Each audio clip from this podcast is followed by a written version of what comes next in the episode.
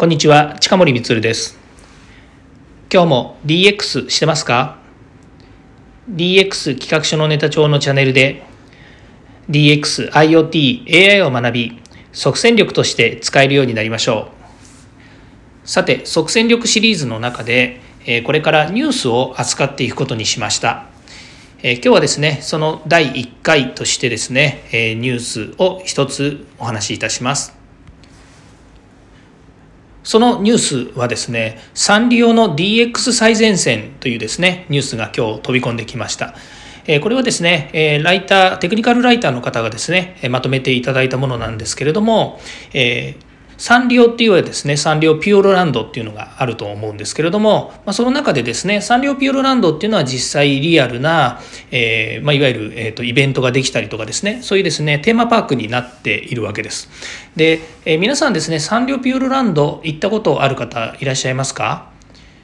まあ、講義の意味で言うとですね、えこういうテクニカルパーク、ね、え一番まあ世界的に有名なのは当然ディズニーなわけですけれども、ディズニーのテーマパークと同じようにですね、サンリオピューロランドのテーマパークもですね、いろんなイベントとかですね、仕掛け、それからアトラクションというものがま欠かせないわけですね。その中で、えこの、えーあの、なんていうんですかね、その、えっ、ー、と、iPad 版いられれっていうふうに書いてあるんですけど、まあ、えー、ちょっと説明すると、iPad、これは Apple のタブレットのことを言っています。それからいられというのはですね、えー、Adobe というで会社が作っているイラストレーターというですね、まあ、いわゆる、えっ、ー、と、えー、描画とかですね、それから写真を加工したりとかっていうことができるソフトで、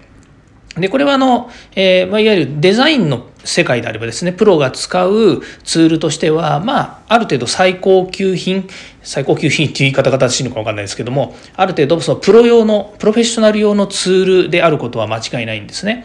で、これまでそのテクノロジーの進化で、えー、今大体ですね、何でしょう、そのサブスクリプションで借りられるので、まあ、イラストレーター以外にもですね、フォトショップとかですね、まあ、いろんなプロ用の高級ツールがですね、まあ、月々何千円かで借り放題、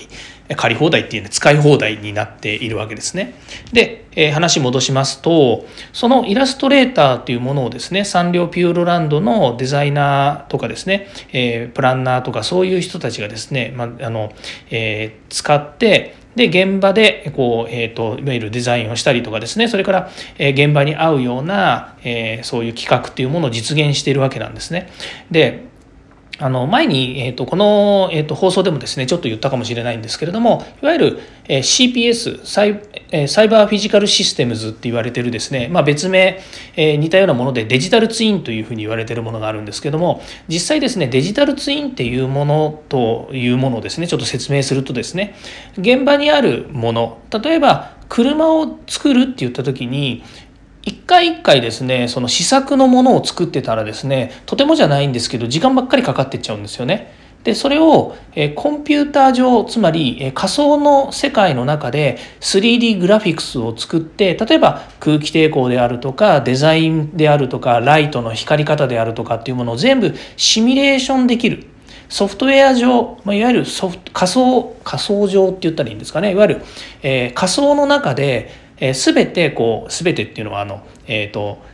リアルではないですねそのバーチャルな世界で、えー、できるできる限りのことをですね、まあ、できる限りのことをそのバーチャルの中で全部こうシミュレーションしたりするんですね。でデザインとか色とかも全部作ってでその上でモックアップといってまあ試作機みたいなものをですね作って評価してっていうのを繰り返すようなことをするんですね。つまり今まで、まあ、今までっていうのは昔の話で言えば一回物を作って走らせてああこれじゃダメだああじゃダメだって言ってもう一回デザインっていうか設計してもう一回作ってで実際走らせてみてとか評価してみてダメだったらまた作るということで開発期間というのがすごく長かったんですけれどもそういったものをですね、まあ、短期間間で、えー、こうできるようになるこれがいわゆるデジタルツインというですね今、えー、コンピューターやソフトそれから、えー、技術が発達したおかげでそういうことができるようになってるんですね。まあすごく便利な社会だし、え、設計する速度も速くなる設計とか実現する速度が速くなる、まあ、それをですねこのサンリオピューロランドのクリエイティブワークの中に取り込んだというのが今回のお話なんですね。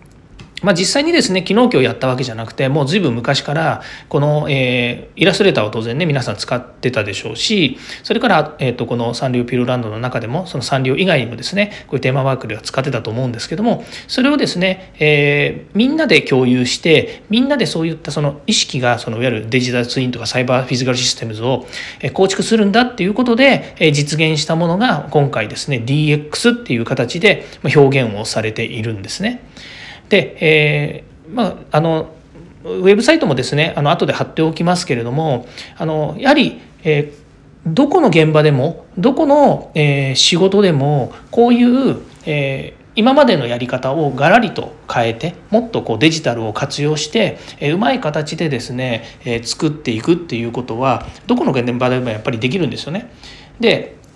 あの実際にこうカメラで写真を撮ります。でその撮った写真に例えばこの場所にこういうまあ、例えばの話キティちゃんをこう置いてこっちにミンちゃんを置いてえここにこういうお家を建ててっていうのをいわゆる、えー、と写真を撮ってその中にキャラクターをこうはめ込んだりとかっていうことはできるわけですよね。でそこにこうテキストで文字書いたりとかあの色はこういう色がいいとかあの今のあの背景とか今のその実際の現場のこのえ、ー、と何て言うんですかねえ場所だったらこのぐらいの、えーと、例えば明るさがいいとか濃淡をつけようとかもっとこういう、えー、例えばキャラクターを新しく作ってとか鳥を飛ばそうとかそんなことも全部こうあの事前に、えー、そういった、え、デジタルの中でですね、えー、評価とか検討っていうのができるようになるんですよね。でこういうものがどんどん進んでいくとわざわざあの現場にいちいち持ち込んでですね設置しなくてもですねある程度その iPad 上でシミュレーションを繰り返しながら、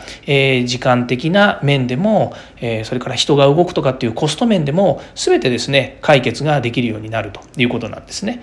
まあいいことずくめかどうかっていうとですね、まあ、不具合も不具合というか不都合もいろいろあるかもしれませんけれどもそれでもですね、まあ、こう華やかな世界それからイベントとかですねこういったコロナ禍の中でですねあの新しい取り組みとしてはですねもう面白いあのやり方なんじゃないのかなというふうに思います。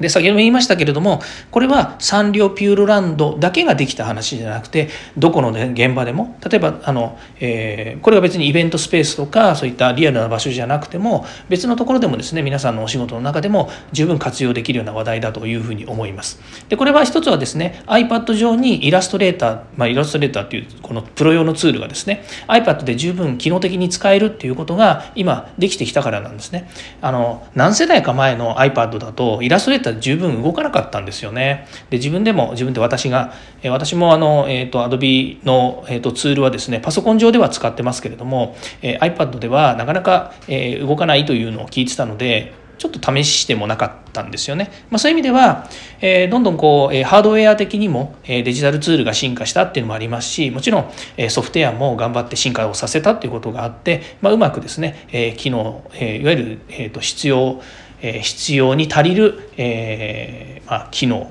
それから、え、ソフトということになってると思いますので、まあ、そういうのをうまく使ってるんだろうなというふうに思います。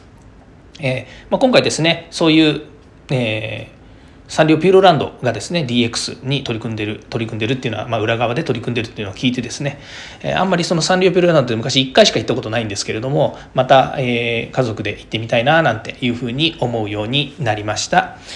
えー、また長く話してしまいましたが、えー、これが、えー、と即戦力シリーズでですねニュースをやってみたいなと思う最初の回ですので、まあ、ちょっとご容赦いただきましてまたお付き合いいただければというふうに思います。はい、えー、今日はどうも聞いていただきましてありがとうございました。次回もまた DX に役立つ話題を提供していきます。よかったらいいねやフォロー、コメントをお願いいたします。近森光でした。イエス DX。ではまた。